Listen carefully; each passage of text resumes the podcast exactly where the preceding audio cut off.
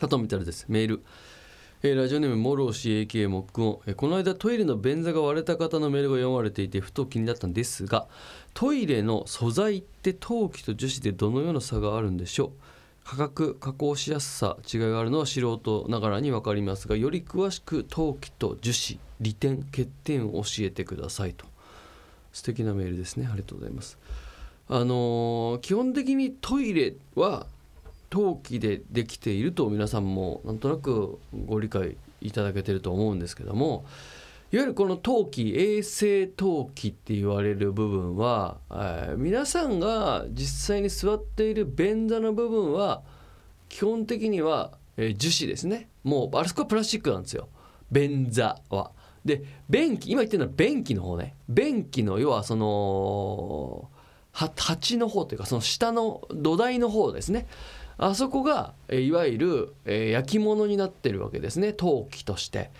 でえっ、といろんな素材をこう混ぜ込んで、えーなんか水となんかその土とみたいなこう練って攪拌してで、えかたどってで釜で焼いていくわけですね。で釜ではまあおよそ1,000度ぐらいの熱でで24時間ぐらいかけてゆっくりこうベルトコンベヤーみたいなところに運ぶんですけどでこう焼き上げていくわけですね。で最後こう上薬とかをこうで塗ったりとかしてざっくりまあそんな工程がある。で、えー上につく便座はまあ樹脂でプラスチックでできていると。ほぼ。えーっていうところで考えた場合にあのー基本的には陶器でできているという歴史がある中で90年代入ってから、えーパナソニックというメーカーが有機ガラス系新素材と入れる、まあ、いわゆる樹脂のちょっと硬い新しく開発した素材っていうと分かりやすいのかな、うん、よくできたプラスチックみたいなことなのかな。でトイレを作ったわけですね、うん、それは誰もが、えこれまでは考えなかった陶器以外のトイレってありえんのっていう歴史をまあぶっ壊したというかなり革命的な商品だったんですけども。でその時に話題になったのが、えー工場で働いている、えー奥様方がトイレを洗うのを持ち上げることができて運べたんですなんていうのが逸話になってるぐらいなんですけど陶器自体のトイレはやっぱ重さがしっかりありますよね、えー着物だったりして。で、えー樹脂で有機ガラス系新素材のトイレはまあまあそんなに重くないですよね。うん、まずはその違いがあったのと、えー何がじゃあ、うん、メリットデメリットで言うと今言われてるレベルで言うと陶器の焼き物は耐久年数が長いです。うん、その方が、うん、で、えー有機ガラス系新素材はまあおよそ目安で10年15年ってまあ言われてますね。うん、でただ、えーこの便座っていうのは最近もう皆さんもうお尻をね。ウォシュレットにあ代表されるように。温水洗浄便座としてお湯でお尻を洗う人が増えましたけどもあれってもう家電なんですよね。うん、電化製品なわけです。で電化製品を衛生陶器に取り付けるというのが、まあ、いわゆる、トイトイレプラス温水洗浄便座という形になるわけですけどこれの、まあ、設置だったりとか相性っていうところで言うと樹脂がいいに決まってるんですよ当然なんですけどでもちろん別にね陶器の上に便座をつけて何か問題あるかって問題ないんですけど相性がいい一体感がある、えー作りになるのはどうしたって有機ガラス系新素材の樹脂の方であるのは間違いないとは僕は思いますね。でまあ洗うのってもともとパナソニックもあの当時まだナショナルだった頃かなあの陶器の工場は自社で持ってたんですけど要はあのそこから TOTO とか、まあ、イナセートあー後のイナックスリクシルがどんどんどんどんいいトイレを作り始めてもう売り上げが全然こう追いつかなくなったから一回工場陶器の工場を閉じようっつって取り閉じてであのあの素材を発掘して発見して洗うのを開発して販売するようになって今や温水洗浄便座のシェアとしてはもうその TOTO にも INAX にも負けないぐらいのシェアを誇るような会社会社というか、えー、実績を作ったわけですね。だからいろんなこう歴史があってそうなってるから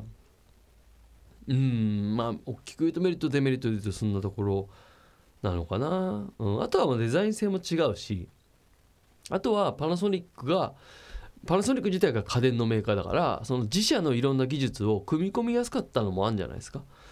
うん、俺はねよ僕もよく聞かれますけどなんか別物っちゃ別物なんだよなっていう感じもまあまあちょっとあるかなという感じがしてます。えー、メールありがとうございました、えー、番組に参りましょう。佐藤光晴休憩室。改めまして佐藤光晴でございます。この番組はトイレ博士である私佐藤光晴がトイレに関する情報ニュースなどをお伝えして聞いている全員にトイレのことを好きになってもらうと企んでいる番組でございます。えー、普通オタのメールが来てるんで読みましょう。コアドラ。先日オードリーのラジオを聞いてた時にチャット AI の話題が上がりました。運用方法次第ではそれなりに使えるものですがまだまだ精度が荒く特定の人物について教えてレベルの質問は威風堂々と嘘の情報を出していることもあります。データが集積されていけばいずれ精度も上がってくるのではないでしょうかと。なるほど。何度か里見さんは作家の仕事を取って代わられる旨の発言をされていました、えー、こういった AI 技術の発達とどう向き合っていこうと考えてますかと。なるほど。で作家の仕事が取って代わられるって僕があのちょこちょこ言ってるのは別に AI に取って代わられるというよりは、えっと、制作費が落ちて、えー、いなくなる。要は作家ってじゃあ原稿を書いたりとか企画を書いたりとかナレーション言語を書いたりとか、まあ、いろんな仕事をしますけどじゃあその僕ができるこのさまざまな今挙げたようなこととかの行動をディレクターの人ができちゃったらいらないわけですよ僕が。全くいらないわけ。だから制作費がどんどんどんどん減ってってもうダメだこのこの制作費同じクオリティのものを作りなさいってなってって。いや無理だよなとかってなってた時にディレクターの人で全部が賄える人が出てきたらじゃあちょっと里見さんに申し訳ないけども予算もないんでお別れですということになる。でその未来がもうあの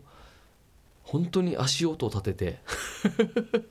迫ってきているのは知っているんです。知っているんです。だから僕はいつ放送作家の仕事がなくなってもいいようにあのしていかなきゃいけないんですよね。別にそこにだけにまあ、今はもう相当あの軸足がそっちに行ってるのは ありがたいことにその需要があるというかお仕事があるからまあ進めてますけどもうん別にそういった意味じゃ、うん、AI のね人たちがそういうこれまでの例えば僕は「あのスッキリのクイズッス」っていう番組をやってましたから例えば、え大体僕が考えてたこの芸能ニュースとかあのいろんな人のインタビュー記事からあのクイズを出題しなきゃいけないんですけどその文言のクイズを僕だから10年間およそ10年間年間250台ぐらい考え続けてたわけですよ。だから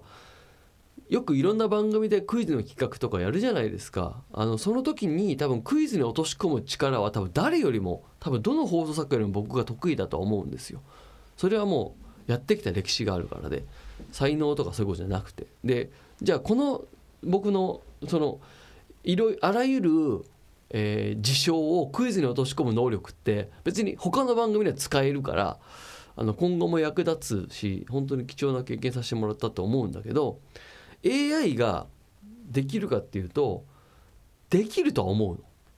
できるとは思う。それはデータを蓄積して分析してじゃあこういう事象でクイズを出題するとしたらどんなクイズができるって言ってバーンと多分正解を出せるんだと思うんだけど思うんだけどもうんなんていうちょっとした人間らしさというかここここをこうしなきゃこうした方がより良くなるなとかみたいなところの、うん、ほんと数ミリの差みたいなところは現場にいないと引き出せなかったりとかあとは出演者と打ち合わせする時にニュアンスがこうこうだからっていうのを伝えれるのはまあ現場にいる人の強みなのかなと思う、まあ、機械とか AI にはできにくいことなのかもしれないけどうん僕がそういうの取って代わられてたっていうてたのはそういうことかな。でも本当に精度が高いものができてそういうデータを蓄積してこう傾向をね例えばじゃあクイズ数でいうとじゃあクイズのもうこの放送時点で終わってるから言うけどヒントのワードを毎日3つ決めるんですけどじゃあこのクイズだったらこうこういう誘導していくとクイズとしても成立して大喜利としても成立してでヒントを出していくことでその条件を狭めていくから少しずつお題のテイストを変えながら大喜利ができるわけですよ。うん、それをこう朝考えてヒントをこのぐらいで考えていくっていうのをやってるわけですけどそれも AI にデータを蓄積してもらったらバンバンバンってこれだったらこういうふうに遊べるんじゃないかみたいなことを出せる気はするけどうんちょっとした機微まではまあ難しいんだろうなとは思いますね。はい、えー、ということでございまして、えー、素敵なね太田でございました。ありがとうございました、えー、トイレに関する良い行いをしたことを番組に報告してグッドトイレポイントを貯めていこうというコーナーでございます、えー、早速読んでいきましょう、えー、ラジオネームえー、っとレート・バティスタ。職場のトイレに放置されていたトイレットペーパーの芯をゴミ箱に捨てました。本当は紙がなくなった時に使っていた人に捨ててもらいたかったですね。ということですね。まあこれはそうだな。うん。そうだね。これはねグッドだね。うん。なんでかっていうとあの芯が1個置いてあることであのねあここゴミ捨てていい場所なんだっていう勘違いをしちゃう人が増えるからレート・バティスタが、えー、捨て早めにこう捨ててくれたことで汚れずに済んだというところはあるというところありますね。えー、もう一つ。ラジオネームコアドラえー、実家のトイレは私がいるうちは里滅棒などを活用してきれいにするんですが転勤等でいなくなると母が見えるとこしか掃除しなくなるのでドキドキキャンプ佐藤光晴の感動の掃除術を渡して掃除の道具も揃えました。今も私がいるうちは掃除をしていますがいなくなった時は母に掃除をしてもらって実家のトイレは清潔さを保っています。ということで。うーんなるほど。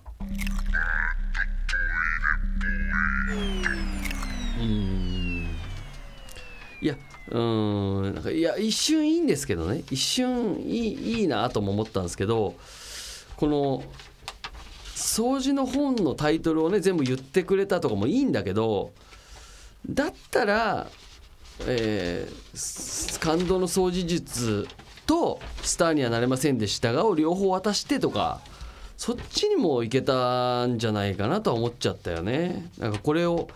渡して里光棒とあと里光ボールサトミツ棒デラックスデラックスサトミツ棒か忘れたまああるわけじゃないですかこ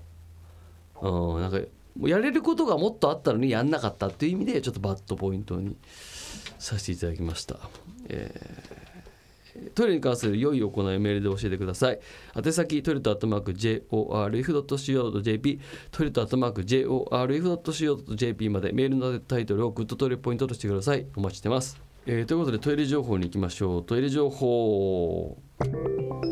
トイレ情報。折りたたみ補助便座で子どもの外出先でのトイレの心配がなくなった。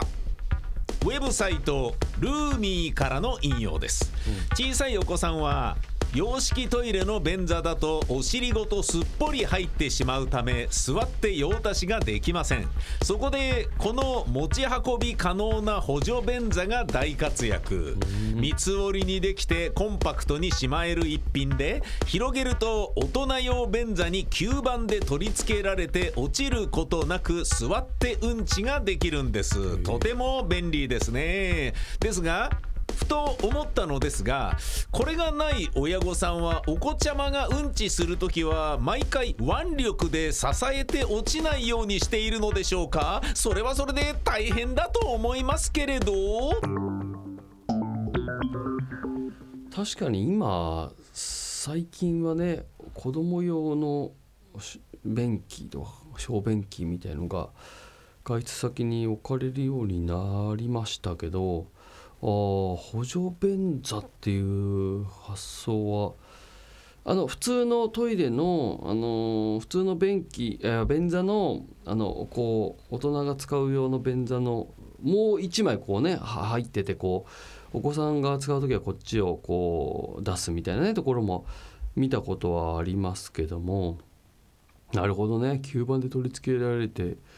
落ちることなくっていうのはすごくいいものかもしれないです。これ意外とこのかゆいところにじゃないですけどもすごくいいかもしれないね。えー、もう一個いきましょう。トイレ情報。トイレ情報。トイレのピクトグラムがゲゲゲの鬼太郎です。J タウンネットからの引用です。調布市の鬼太郎広場という名の公園は2019年5月に調布駅西側の鉄道跡地を整備してできたもので水木プロダクション監修のもと水木作品の妖怪やキャラクターのオブジェ遊具などが設置されています。そしてトイレのピクトグラムがなんと男性トイレのピクトが鬼太郎女性トイレのピクトが猫娘となっているのです。そして車椅子のマークは目玉親父があしらわれている。スタッフ宮川も取材に行きましたがとても楽しい公園です。塗り壁の背中でボルダリングができたりと大人でも鬼太郎ファンなら一度は行きたいところ。駅近くの鬼太郎マンホールを回るのもお忘れなく。えー、宮川さん行ってきてくれて写真も撮ってきてくれたんですけども「鬼太郎猫娘目玉親父」かわいいですねこれね。へえこういう取り組みはなんかトイレも明るくなるし身近なものにこう感じられるしめちゃくちゃいいですね。あの川崎にあるドラえもんのあれなんか、えー、テーマパークみたいなとこあるんですけどそこもあのピクトグラムにドラえもんのキャラクターがこう入ってたりとかなんかそう子供がこう可愛く見れて楽しめるっていうことはそのマンホールとかもそうだけどすごく